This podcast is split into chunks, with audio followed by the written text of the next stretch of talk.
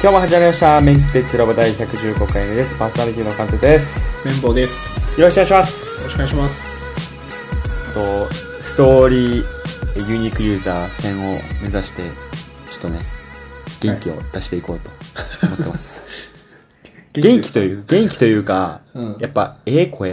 ええ声ね。うんええ声ってほんま大事ですよねあのね、貫徹の声ね、いいと思うんですよ。あ本当ですかあのね、波形に出てる。あはけそうそう。嬉しい嬉しいなんかね、わかんない。波形の見方とかよくわかってないけど、なんかね、はい同じぐらいの音量で喋ってるはずなのに、全然こう圧が違うんだよね。その波形の振れ幅が、貫徹のやつ。おおそれ嬉しいですね、うん、だかもら俺の音圧いくら上げてもねこう近づかなくてまあいつはもちょっと諦めて流してるんだけど、あい、いですよ、、はいうあ本当ですかいやもっとなんか渋み出した方がいいかなと思ってや渋 渋みはどうかわかんないけどおこう通るじゃん声がまあ通るっちゃ通りますね確かに、いやまあちょっと嬉しいですね波形から分かる声の良さうんちょっとあ後りでがとうございスクますリーンショット送りますけど全然違うからはっきりあ本当ですか、うんいやありがとうございますいや親に感謝 というところではい何のことって言われるかもしれないけど、親に確かにいやこう波形声がいいと言われたっていうはい、いやありがたいですよであのー最近ね本がね読めてなくてああはいなんでなんやろな、あれ。なんか、ちょっと今、あのー友達に、うん、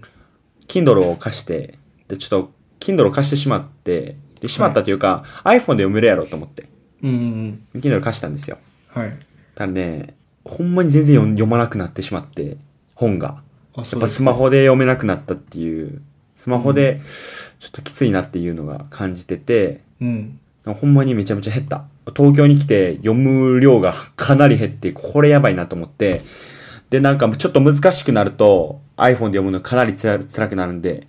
なんか簡単な本ないかなと思ってうんはい探してみて、ただ今プライ、あの、Amazon でプライムリーディングっていうやつがあるんですよ。それはうん Amazon プライム、Amazon プライム会員は無料で読めるやつって。だアンアンリミテッドじゃないですよ。アンリミテッドは Amazon プライムじゃなくてもその、なんて、1000円払ったら多分見れると思うんですけど、うんプライムリーディングはプライムに入ってる人やったら無料で読めるってやつ。うんそこにね、えっ、と、なんかあるかなと思って、あの、半額セールの時に、ちょっと見ながら、見てたら、ホリエモンのね、多動力が、えっ、と、プライムリーディングで入ってましたと。じゃあ、プライム入ってる人はタダで読めるあ、だだから、そそうです、そうです。だから、綿棒さん、これで、俺、僕の話を聞いて、うんおもろそうと思ったら、はいプライムリーディングで、えっ、と、ダウンロードしたら、読めまうなするほよ。ど、なるほど。で、うん。こう、まあ、久しぶりに読んだら、まあ、読みやすい。うん。まあ、読みい。やすい。もう全然難しくない。どうないんうか話なんか、まあ、多動力って、お、多い動きの力っうんうんて書いて多動力なんですけど、まあ、いかに自分の好きなことをうん。はい。できる限り多くできるかっていう話です。要するうに、ん効率的に好きなことをどれだけ多くやれるかっていうのを、ホリエモン流の、なんか動き方で、動き方、ホリエモン流の考え方というか、うんまあ、実際の経験則を交えて話すっていう感じなんですけど、例えば、はい。印象に残ったのやったら、えっ、と、電話してくるやつとは仕事をするなとか。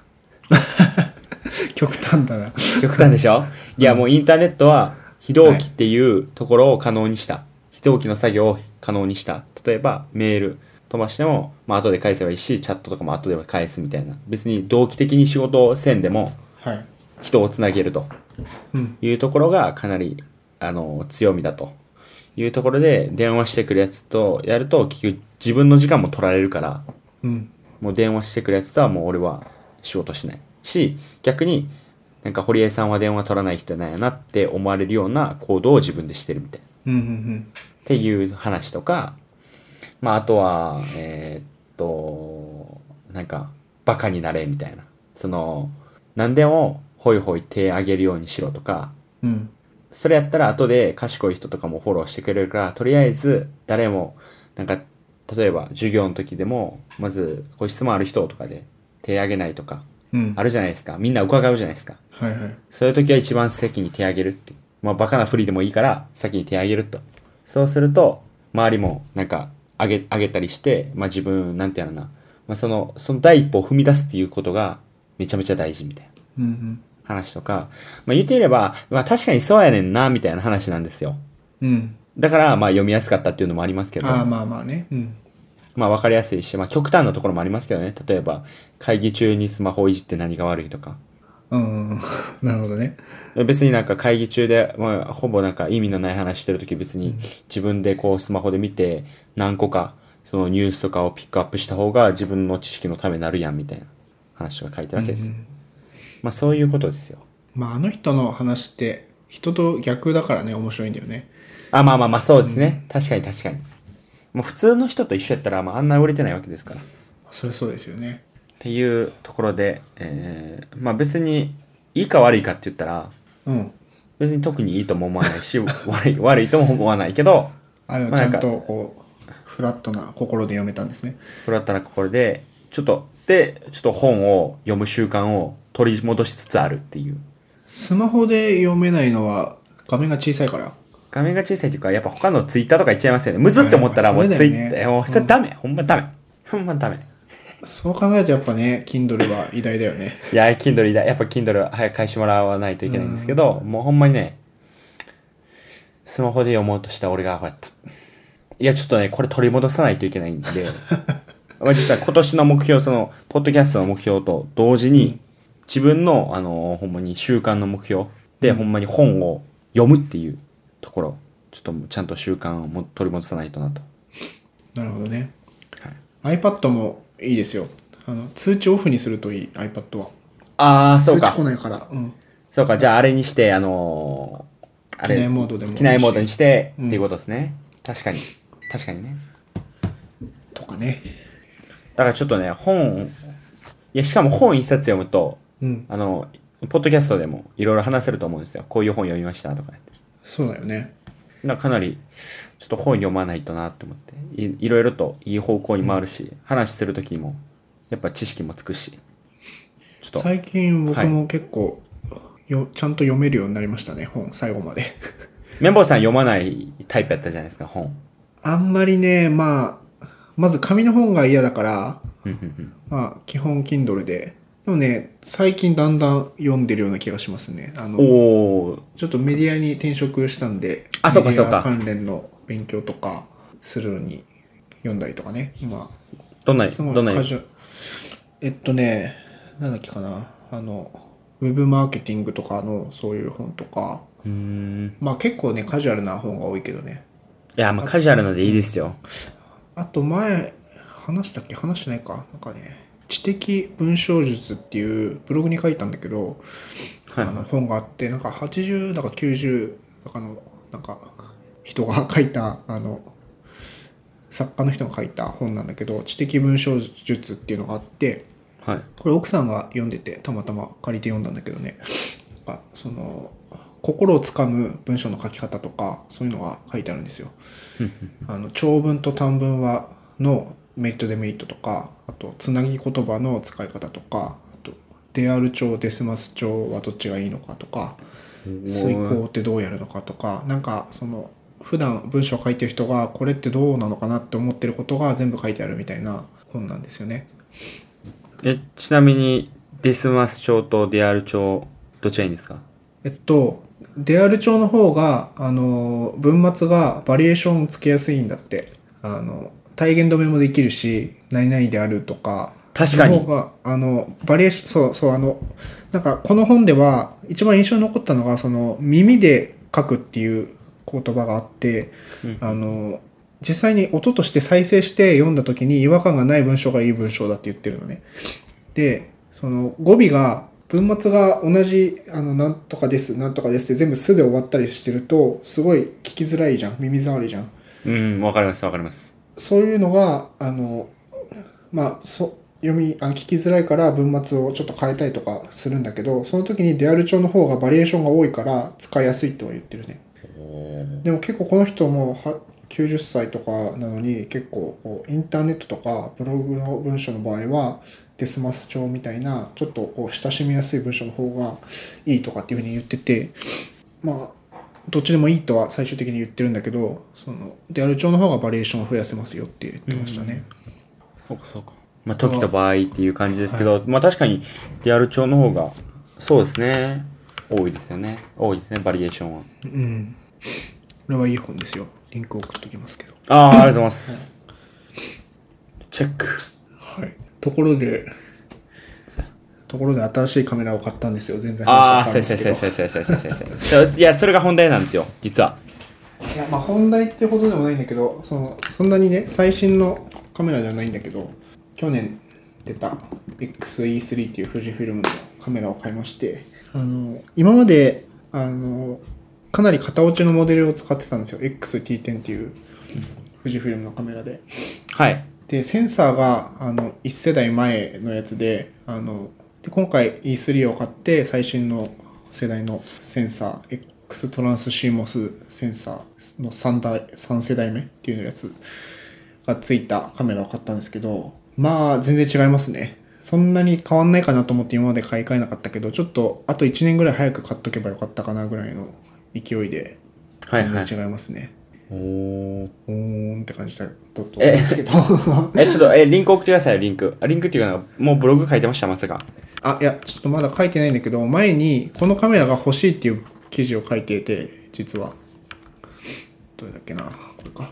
富士フィルム XE3 が魅力的な3つのポイントっていうのを書いてて、あありがとうございます。はい。あ、あとあれです、あの、画面共有消していただいて大丈夫です。あ、はいはい、そっすみかま。せん、ありがとうございます。あ、これを買ったんですね。あ9月のやつ。9月。そうそうそう。これは本当に発表された時に書いた記事なんだけど、結局これにしたんですよ。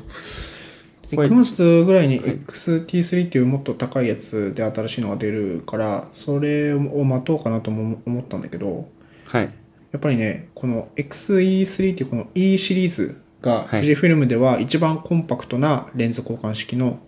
カメラなんですね。あのちっちゃい。い。小さいです。軽いです。おーやっぱりカメラは持って歩かないとダメだなっていうのが自分の中でどうしてもあって持って歩けないもの買っても意味ないか間なって違いない。間違いない。思ってしまったんですよね いや、もうこれはね、ティム・クック理論って僕は言ってるんです。そうなの前も言って言いましたけど、この日にち、使う日にちでその価格を割るっていう、その1日あたりの値段であ買うっていうね。やっぱ持って歩いて、いっぱい使う、使うものにやっぱ価値があるし、高くてもその日にちで割ればはい安いしっていう話なんで。間違いないですねいやー、これ、いいな買おう家かなで。しか使わないカメラとやっぱ毎日持って歩いてるカメラでは全然違いますからね意味合いがえ、まあこれ、うんこれっはていあれです。 スマホとかも簡単に、スマホに簡単に転送できるんですよね。一応 Wi-Fi の機能がついてて、このカメラが Wi-Fi のアクセスポイントになって、スマホでこのカメラにつなぐんですよ。そうすると、アプ専用アプリで画像を転送できるっていううん。のが一応ついてます。ちょっと使いにくいですけどね、富士フィルムのやつは。あ、そうなんですね。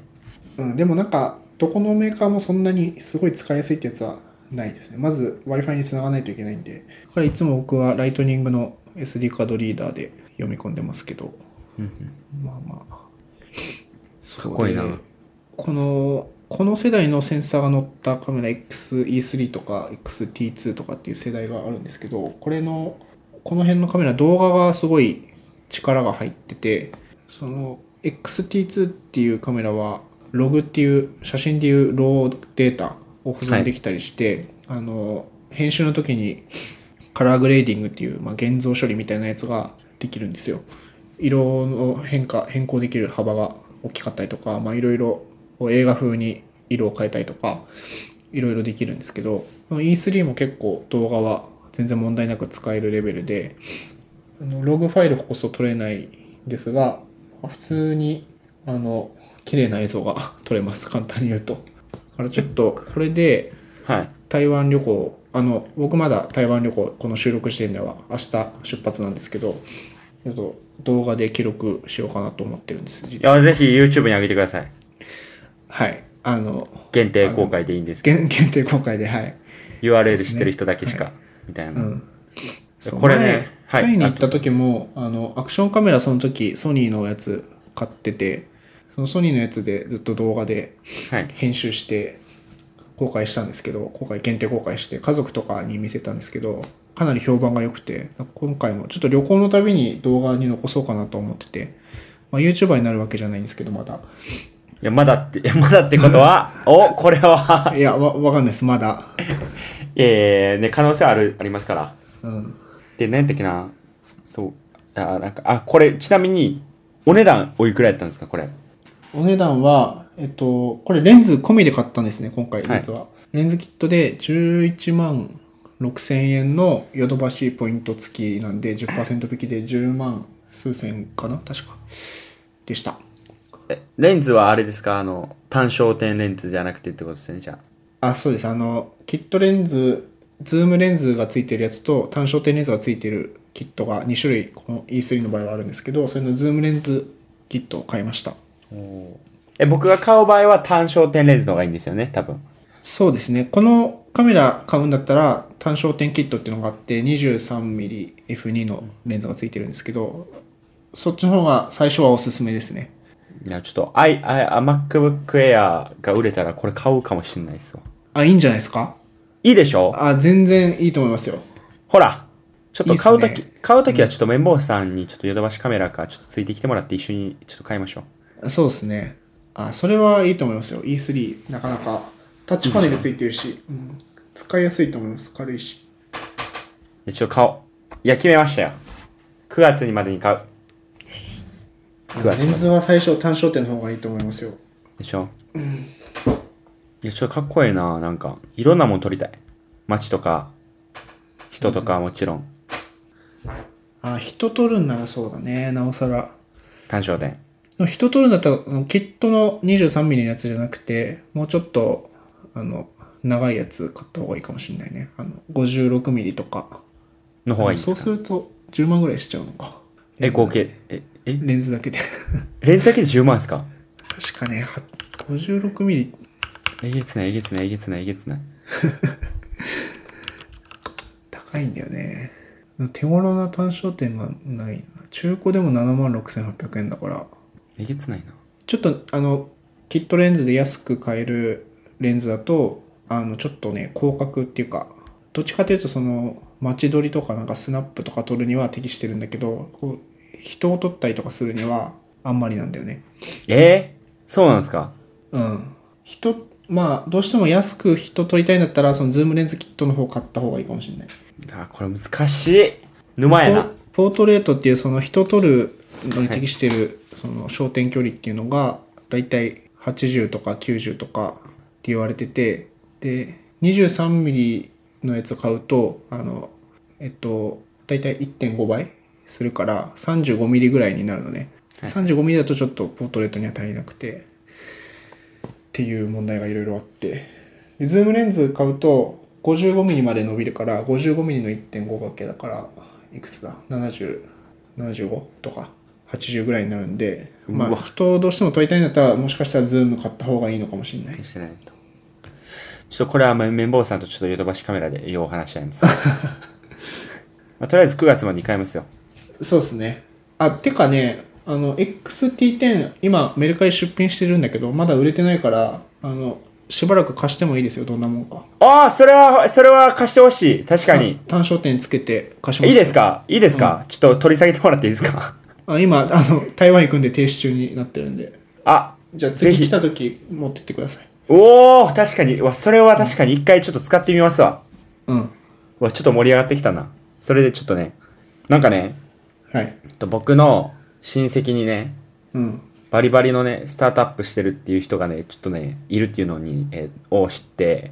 ちょっとシンガポール親戚、そうです、シンガポールでやってるんですよ。うん僕のうんおじいちゃんの兄の、えっ、と、血の系列の人。へえで、30歳で今、あの、フィンテック系の、えっ、と、えースタートアップを3人くらいでやってて。うわまた難しいとこですねフィンテック系だ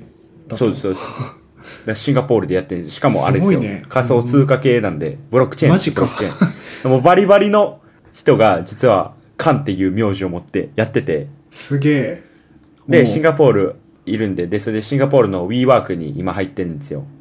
あそうなんだだから入れてもらったのいや入れてもらっててだから僕が行ったら WeWork 入れてでいろいろとこう、なんかその、紹介してくれるらしいんで、うんちょっとシンガポールに僕10月くらいに行きたいと思ってて、マジ観か光いいなかシンガポール観光も兼ねて、あとスタートアップ調査みたいな、ちょっとしたいなと思ってて、おーその時にカメラ持って行ったら、まあ盛り上がるじゃないですか。いや動画た撮れるようになった方がいいいいよそれ写真だけじゃもったいなくないそれインタビューとかしてきてよ